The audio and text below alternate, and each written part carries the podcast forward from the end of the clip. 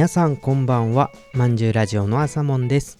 この番組は30代ゲイの朝もんがいろいろなトピックスについて考えながら自分の価値観をこねこねこね直す番組です。第24回目です。もうすっかりどんぐりの時期になりましたね。俺今年はどんぐりはかなりゆるく拾っているんですよ。あの例年国内22種類あるどんぐりをコンプリートするぞという域でかなり広い走り回っていたんですけれど今年はもう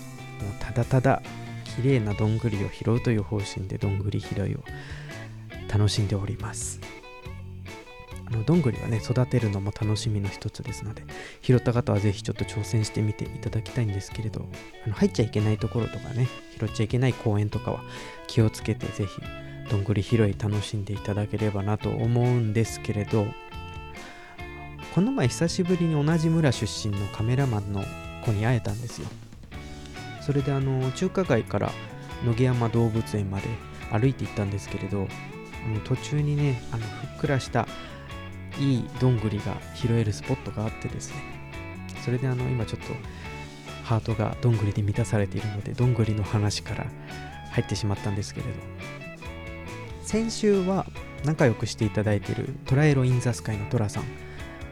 あのミエさんもねイベントに参加していたんですけど日本酒を飲む会というようなものがあってですねそんなタイトルではないんですけれどもちょっと日本酒を飲み比べできるイベントがあってですね参加させていただいたんですよすごい楽しかったんですけど今年はねおかげさまで社交的な活動をなかなかできているなと思ったりしたんですけれどつい先日あの美術展のバイトの少数で飲みましょうっていう会に行ってきたんですよ。ちょっと俺のことを知ってる方がねもしいれば結構びっくりすると思うんですけど俺あの友人の集まりにもなかなか出ないぐらいデブ症なのでそんなの行くんだっていうね感じだと思うんですけれど結構美術展のバイトってだけあって現役の芸大生の子がいたりとかデジタルアートやってますっていう人がいたりとかあとはそう抽象画を描くよっていう方がいたりしてですね。結構面白い方々が多いんですけれどその抽象画を描くよっていう方がインスタグラムに載っけてる作品を見せてくれたんですよ。で結構ポップな可愛い印象を受ける感じでなんか好きな作品だったんですけれどなんかちょっとそもそも俺抽象画って何か全然わかんないと思ってですね。今回ちょっと調べてみたんですね。っていう回に今日はしようかなと思っております。ちょっとねなるべく面白くなればいいとは思うんですけれど別に何も用意しているものはないです。お勉強会です。抽象画とは具体的な対象を写すという絵画とは異なる絵画を意味します。わかりやすく言うとこれを描きましたっていうものがわからないもののことを指すそうです。絵はもともと人に伝えるために描かれていたので結構古い絵とかなるべく写実に寄せたようなものが多いんですけれど印象派っていうものが生まれてきたんですね。これはあの聞いたことある人も多いと思うんですけど。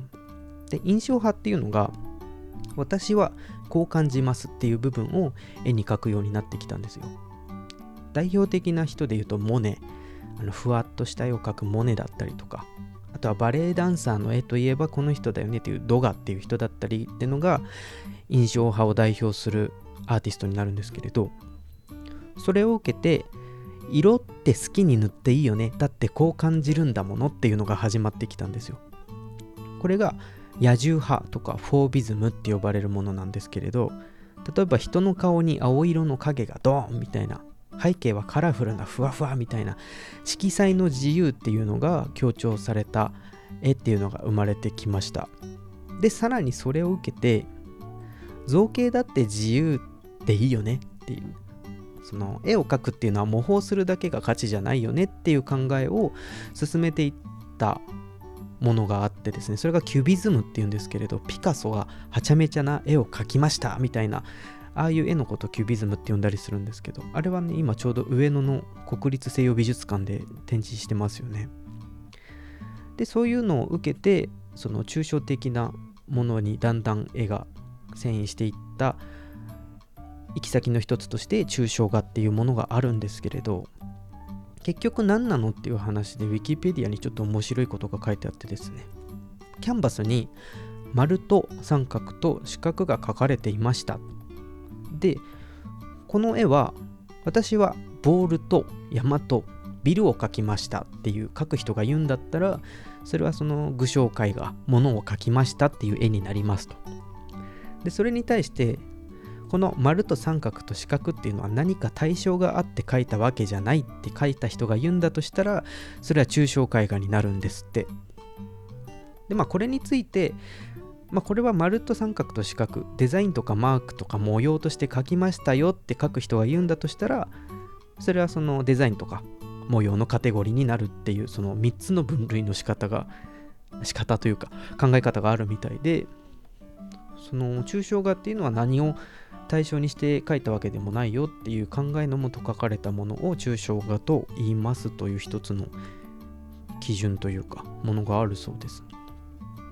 なんかねだんだんこう絵を描く人っていうのも内面とか抽象的なものっていうのを表すようになってきて見る人としてもねそのお作法というか正解っていうものがなくなってきているというもののような印象を俺は受けました。現代生まれる作品美術作品も音楽作品もなんですけれど現代作品っていうものに当たるのでそれは当たり前かもしれないんですけれど作るのも自由感じるのも自由っていうものがとても多いように思います。なんか細かいねルールっていうのもあるんでしょうけどそれは俺は全然わからないところなんですけれど例えばそれでその間違ったことというか見当違いのことを言っていたとしてもそれはその感じる人の本来自由な部分だよっていうようなところが多いと思うんですよ。でもやっぱその反面自由に鑑賞していいものの定義みたいなのがあって多分すごい伝統を重んじて書かれた作品に自由に感じていいかというか何でしょう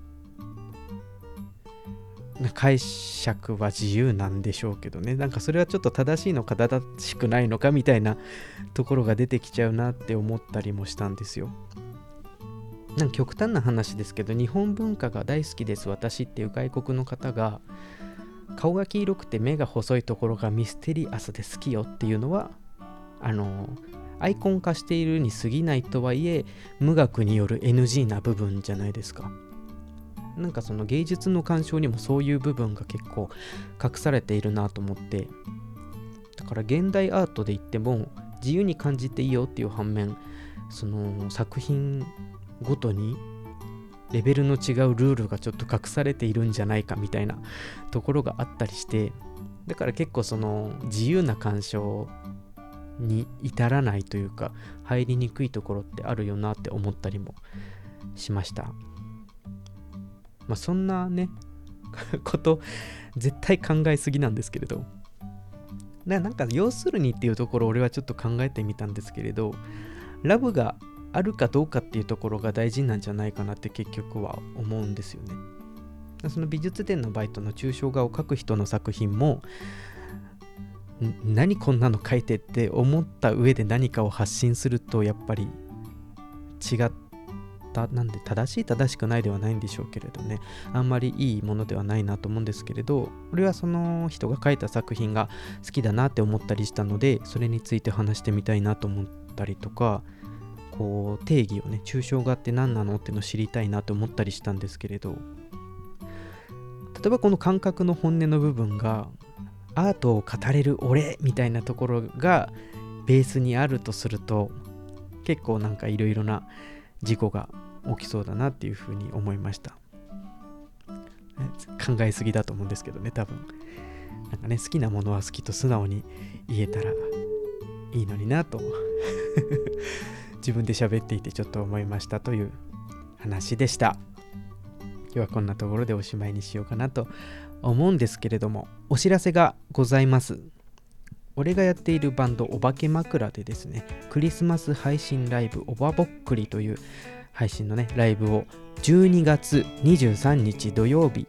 14時から16時の間、YouTube のライブ配信で行う予定でおります。あの初めてのね配信イベントなのでわやわやしているんですけれど演奏したりとかちょっとトークしたりとかやる予定なので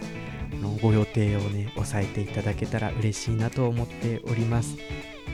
多分この日にしか演奏しない曲もねやると思うのでぜひちょっと賑やかしにいらしていただければと思います。まんじゅうラジオではトークテーマや相談なども募集しております。番組の概要欄に URL 貼っておりますのでお便りなどいただけたら嬉しいです。最後まで聞いてくれてありがとうございました。今日もめでたしめでたし。